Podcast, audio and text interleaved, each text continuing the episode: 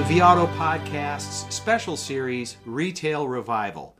In the series, we'll be taking a closer look at the operational challenges, issues, and opportunities dealers across the country are facing with the COVID 19 crisis.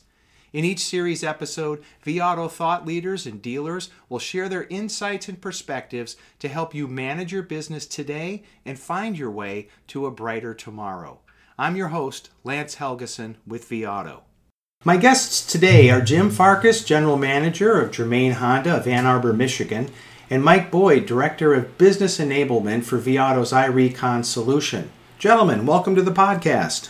Thank you for having me. Glad to be a part of this. Excellent. Well, ladies and gentlemen, our focus for today's conversation is on used vehicle reconditioning and how dealers have found time and opportunity in the pandemic to rethink how they recondition vehicles. And we can count Jim Farkas among many people in the car business who has been thinking long and hard about the way they're doing business from engaging customers to reconsidering the steps required to get used vehicles frontline ready. Jim's efforts in terms of reconditioning predate the pandemic, but there were a few things I think during the pandemic that came to light for Jim. So, Jim, maybe for the benefit of our listeners, let's just talk a little bit about how the pandemic affected your business and maybe the specific impact you saw related to used cars and reconditioning.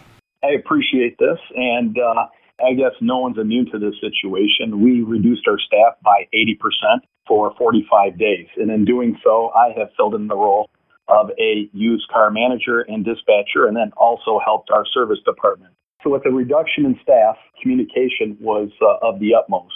What we've recognized is as the departments have worked in the past, there was a lack of communication, uh, which would add to hours and sometimes days in between the process of servicing a car, detailing a car, uh, paint and dent work.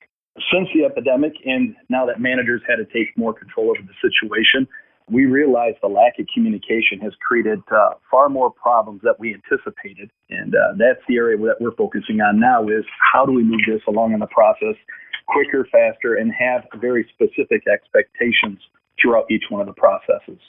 What's an example? You know, I guess in my mind it's, well, someone's got to approve the RO, but it sounds to me like there's more than one spot where a lack of communication can be a problem. What came to light quickly for you that said, hey, we got to really deal with this? What's an example? Well, one of the first ones is actually taking the car in on trade or purchasing it from a customer. How long did we have the keys before the keys actually made it to a person that either created a recon process or to the service department? That was never really tracked, and a lot of tools that are out there don't track the time in from the purchase or acquisition of the vehicle to when it actually made it into the next department. And sometimes those units were sitting two to even three days. There's now an accountability clock. It sounds like you've you, you decided this is we're going to start tracking it from this moment. As soon as a deal or a check, a deal is closed in our CRM or DMS, or a check is cut to an individual, the clock has already started. We have 18 hours to have that vehicle physically available to the service department and an hour ridden with a technician assigned to it. Wow. And is that 18 hour threshold there? Was that different pre pandemic, or is that a goal you've maybe always had but just never got there? This is actually uh, something we thought about, never knew how to track it. And since the pandemic hit, we figured this is the time, as we're all trying to have as much you know, money in the bank, liquidity, I guess you would say, the importance of getting a car in and out of service and sold is the utmost important. So in managing your money, manage your inventory, uh, we decided to start tracking it internally and then started using some tools from our partners that would uh, better help do that. How many cars on a weekly basis, maybe then at your store, are you moving through Recon? And I, I want to get back to how well you're performing against that 18 hour benchmark. So, approximately 40 units a week. And currently, against the 18 hour benchmark from the time we take it in to the time that it's actually in a service advisor's hand with an RO and a technician assigned to it, it's taking six hours. Oh, wow. Okay. And the reason for that was just accountability. Sales staff has to turn in the keys to one specific individual. That uh, the clock has started right when again when the DMS deal has been closed, and people know what's expected of them and how fast and how quickly to move forward. We also changed how we stock our inventory. We're doing a 30-day supply which means the longer that a salesperson takes to get a car into the recon process, it takes longer for us to purchase another car to put on the lot.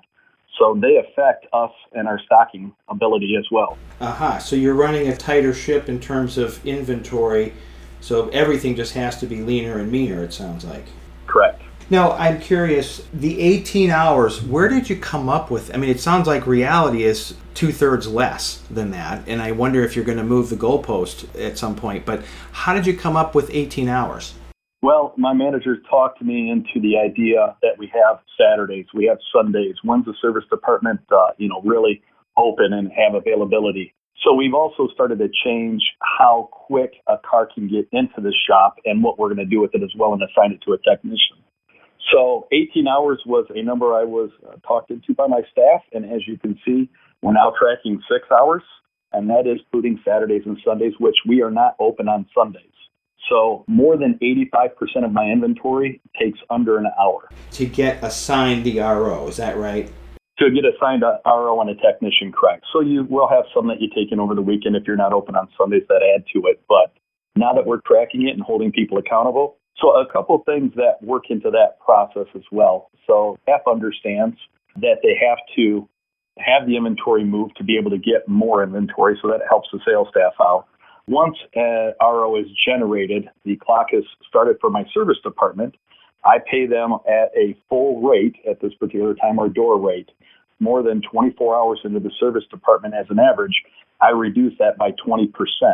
If it takes over 48 hours, I reduce it by 50%. So my cars are not treated as secondhand cars to customer pay or warranty. It's put into the flow and we account for it appropriately. Nice. Mike, I got a question. It seems like Jim's doing something there in terms of accountability, hitting them where it hurts, at least in terms of focusing on the money. How does that square with what you're seeing at other dealerships in terms of that sort of a penalty, really?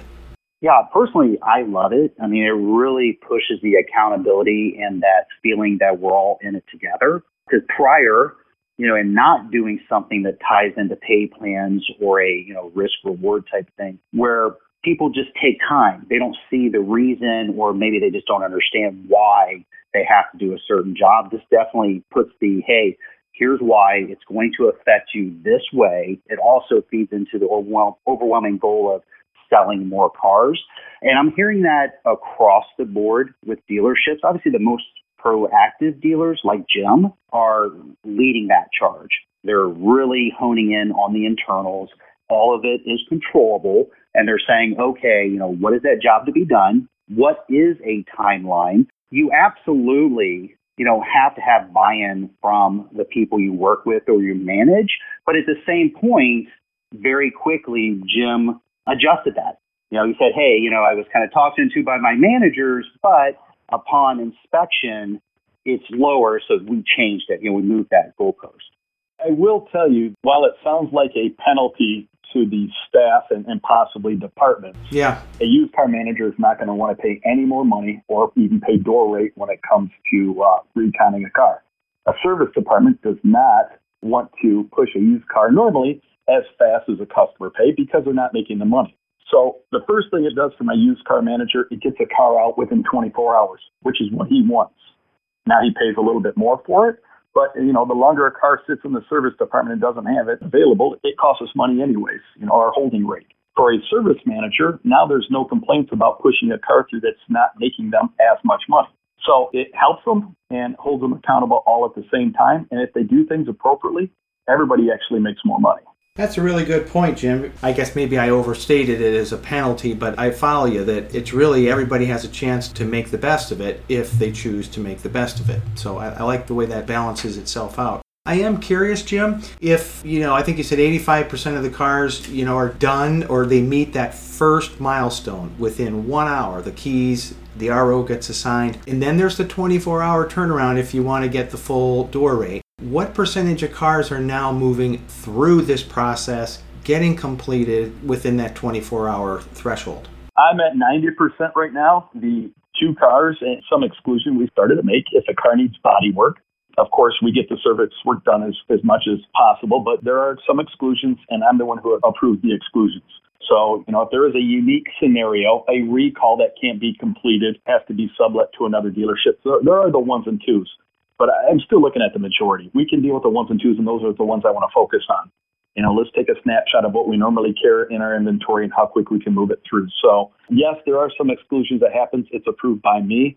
But other than that, everybody knows what's expected out of it, and they do a phenomenal job at getting it done. So hopefully at the end of this month, can't wait to take a snapshot of what May looks like. But you know, I would expect to be in the low 90s as far as everything being accomplished at the right time frame that we expected. So I will add one caveat to it to getting it through the shop quicker is to preload your shop for the next morning. So you do have technicians, and I think sometimes people would be surprised, but our store opens at 7:30 in the morning. I have technicians that still arrive at 6:30 in the morning. I would rather have a car on their hoist ready to go, and sometimes that's difficult to do with customer pay or warranty. So I have a key or a head service advisor that uh, has a little bonus for him at the end of the month in regards to how efficient we can be in used cars, and he is to preload the shop with used cars the night that he heads home so the techs are ready when they first come into work for the people that want to get here a little bit early. Is that a bonus then? It's not a bonus for anybody else other than you have a car on your hoist for a technician. Or if it is an hourly person that's getting it done, they don't have to go search for a car, spend 45 minutes getting ready. They can come in and actually get to work. There is a bonus for the head service advisor of our used cars to make sure that happens.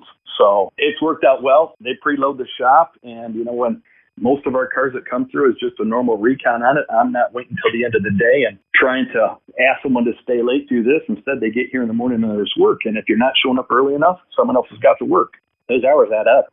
I'm curious, it sounds to me like well, we are at a place where the vast majority of your cars are getting through the shop in 24 hours. How long did that take before? Well, depends on the tracking tool that you ask. If we were to use our system, which is vAuto, and there was a tracking tool in there, sometimes it was over three days. Uh, we use another tool, iRecon, and we've had it up as high as two days. The tool is very important as far as tracking and holding people responsible, but it's really about setting expectations. And instead of telling a person just to figure it out, I pulled all my managers in and we sit down in a weekly meeting to talk about our recon process, who's doing well, who's not doing well, and where do we have opportunities to improve. And it really comes down to uh, communication. If you're not communicating amongst all the departments, things just don't go as fast as they should. So our listeners have a sense. It sounds to me like the technicians, you don't have like a separate recon facility or even separate recon teams. The folks who work on these cars are the same folks that are handling the customer pay work. Is that correct? That is correct. I managed one other dealership where we had one individual doing that, and we could only go at that person's pace. Now, while that person was phenomenal, you take in 15 or 20 cars, you're going to get behind. So we decided to use our entire shop to recon cars versus one specific individual or two individuals. So when I was doing the one individual, we were selling 125 units a month. The gentleman was a really busy person. But now that I have availability to use the entire shop, I don't have to change my expectations based upon how many units we take in. I'm curious, Mike, from your work, you know, at across a broader swath of the country, you know, as dealers think about how they do reconditioning, are we seeing any trends toward what Jim described, where it's sort of all hands can handle it, or is there more of a specialization movement underway? I'm curious what you're seeing. I'm actually seeing it open up more to the entire shop. There's a lot of time and money lost by just having one or a couple people handle the reconditioning piece for the used car department, whereas you can really maximize your potential in the service department. We're talking about service department at this moment by being able to open it up to all the different technicians. And whenever there is a person available, a technician, you put them on that car at the right time. So yes, definitely seeing that. Now, there are some cases, of course, where you have, depending on the size of the store, they have a dedicated team just to use cars. But at the same point, they're also hyper focusing on the availability of those team members. Is it the right amount? Are they self limiting? So across the board, everybody's just looking at what are our people doing, and just like Jim was talking about, what is that job to be done, and what is the real timeline? You know, what is our goal, and then how do we get there? So like when Jim mentioned the meetings, you know, having regular meetings with the people who are performing the job, understanding what that job to be done and then holding them accountable to get it done. Jim, let me go back to something you mentioned where the vast majority of cars are getting out of the shop in 24 hours. I'm curious, after that, are they getting detailed and then retail ready point, you know, and how many days you guys allot for that? So I know each dealership is going to be unique. Uh, my detail shop is six miles away from my service center, and then it has to come back to the service center area to be sold. I've had to incorporate texting and having porters drive vehicles back and forth. Now, something that I did incorporate this is either my salespeople, when we appraise the car, take decent enough pictures to be able to start using those photos to actually advertise the vehicle, or my porter, if we purchase the vehicle outright or for an auction, actually takes the vehicle over to the next detail shop, takes pictures of it to have those up and ready. But the tool that we use again, not that I want to go crazy with this, but iRecon really does simplify the expectations and communication skills and texting to us has been the key thing to keep the ball rolling when we're trying to get a car through the shop as fast as we can. So currently it's 24 hours in the shop. And right now it's about a day and a half in detail. And the day and a half works out to being almost three quarters of that day is transportation, just having a person available to move the cars back and forth. You're basically getting your stuff up and fully loaded retail wise, merchandising wise, in less than three days. Is that fair? Correct. And we've just brought in, since, uh, since dealing with uh, the COVID crisis, we've always wanted to do paint and dent work internally. We've actually had staff trained for it. We've just never uh, pulled the trigger. But trying to rely on vendors and outside services to come to the dealership on our schedule and not their schedule has been very difficult. So we move forward with doing paint and dent work in house, and that is part of my whole detail process as well. So I have all of that completed before the car goes back to the original lot. Have you started to do the math here, Jim, in terms of like, let's say before, so now everything's pretty much online in the time it used to take just to get through the shop. So you've probably shaved two days total, maybe three off your process. What does that mean in terms of money? Have you quantified that? I kind of calculated daily holding costs, but of course, a lot of this is going to be really what it comes down to is how large of an operation you run. I've reduced my staff. I, there's two people I'm not bringing back at $40,000 a year because there's not a need for them because we got more efficient. So a net just employment is $80,000. My staff is actually going to make a little bit more money, but they're going to be more productive in doing so. I've moved my turn from 13 times in a year to 17 times just this month now. We're looking at a 30 day snapshot. It's not something that I've gone through the summertime with yet, but as far as a daily holding cost, it should save me $275 per unit that either A, I'm making gross or wholesale because I'm moving a car quicker. This has been a valuable conversation, Jim and Mike. I appreciate you guys joining me. What would you say, Jim? I mean, you're in this, you're tweaking it, it's working. What's next? What, what are you going to be adjusting in the weeks ahead here? You know, as we go faster and quicker, you have to work out any bumps. And really, having a line of communication with your managers is of the utmost importance with clear expectations. Second is going to be a tracking tool. If you are not tracking what you're doing, you cannot hold people accountable. When we first estimated the first 18 hours to get a car into the shop with a uh, service advisor and a technician assigned to it, that was all because that's what we assumed. We didn't track it. We had no idea. So if you're not tracking it and have a, a tool that is going to give you accurate numbers, it's going to be very difficult. But the two things to me is have a solid tool and make sure you keep the lines of communication open on a weekly basis. And sometimes, depending on the size of your operation, it could even be daily. You reminded me of something I probably should have asked a minute ago, Jim. You've made the point here in our conversation about making sure communication happens, but I wondered if you've also designed a couple things where communication doesn't have to happen, such as maybe there's an RO amount. As long as it doesn't go over that number, you're good. Nobody needs to talk to anybody to get the work done. Anything like that that's part of your mix here? So my service managers are able to take a look in our system, which we use as vAuto, and my appraisers, when they're appraising the car, as long as they denote the work and the dollar amount that needs to get done, it's automatically approved to get done. How unusual is that, Mike, where Jim's putting a lot of trust in his people, it sounds like? So traditionally, no, you don't see that where most dealers, you know, they want that touch point. Really, it's just because they don't have clear lines of communication and they don't have exactly what, you know, Jim is talking about. But I'm seeing dealers move the opposite direction, which is what Jim is doing and saying, hey, you know, let's really make sure that we're appraising correctly because if you're appraising correctly, that appraisal information is essentially a reconditioning plan. So if your appraiser purchased that car either at auction or the same thing, took it in trade from new or used cars, their estimate should be pretty on if they're in touch and have a clear line of communication with those different departments. So being able to go back, say, hey, here's what I'm expecting to spend. If there's an anomaly or one-offs, absolutely contact me. But you know, I can't buy more time. So this is what I was expecting. And if you're in that threshold, just get it done. Let's keep it moving. Let's get that car front line ready faster, and let's just move through some units. I will tell you, and I, I'm living the benefit of that now. My service department was not open on Memorial Day, just our sales department. And our one service advisor just sent me a text on seven vehicles that were sat out for them, getting ready to go for today, that are in the shop getting work done. And that one manager, used car manager, nor myself, had to approve the work because it all fell within the guidelines of recon. And it's right. giving them the authorization so they don't have to wait for someone, possibly take a car off a hoist to slow the operation down. Can I add one thing to that real quick? So if you look traditionally at the car market and how the sales, the front end operates and interacts with like say service, it has not been the best because there's no clear lines of communication.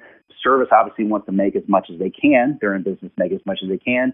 Sales would always think, hey, if I can not spend money, I'm making more money. This changes that. That really puts everybody on the same playing field. We are part of a team. We want our cars right. We want them tight, but we want them done expediently. So we're a customer. Let's work together. So that's putting everybody together in the right frame of mind. Some of this came out due to necessity because as we sit down and I put restrictions on reimbursement for the service department, they explained what takes so long to get it through the shop. You know, they have to wait 30 minutes or a day or a half a day because someone's at the mm-hmm. auction. They can't get approval. So it's not their fault that it's taking so long to get through the service department. So we just started to say, all right, what's the problem? What's the fix?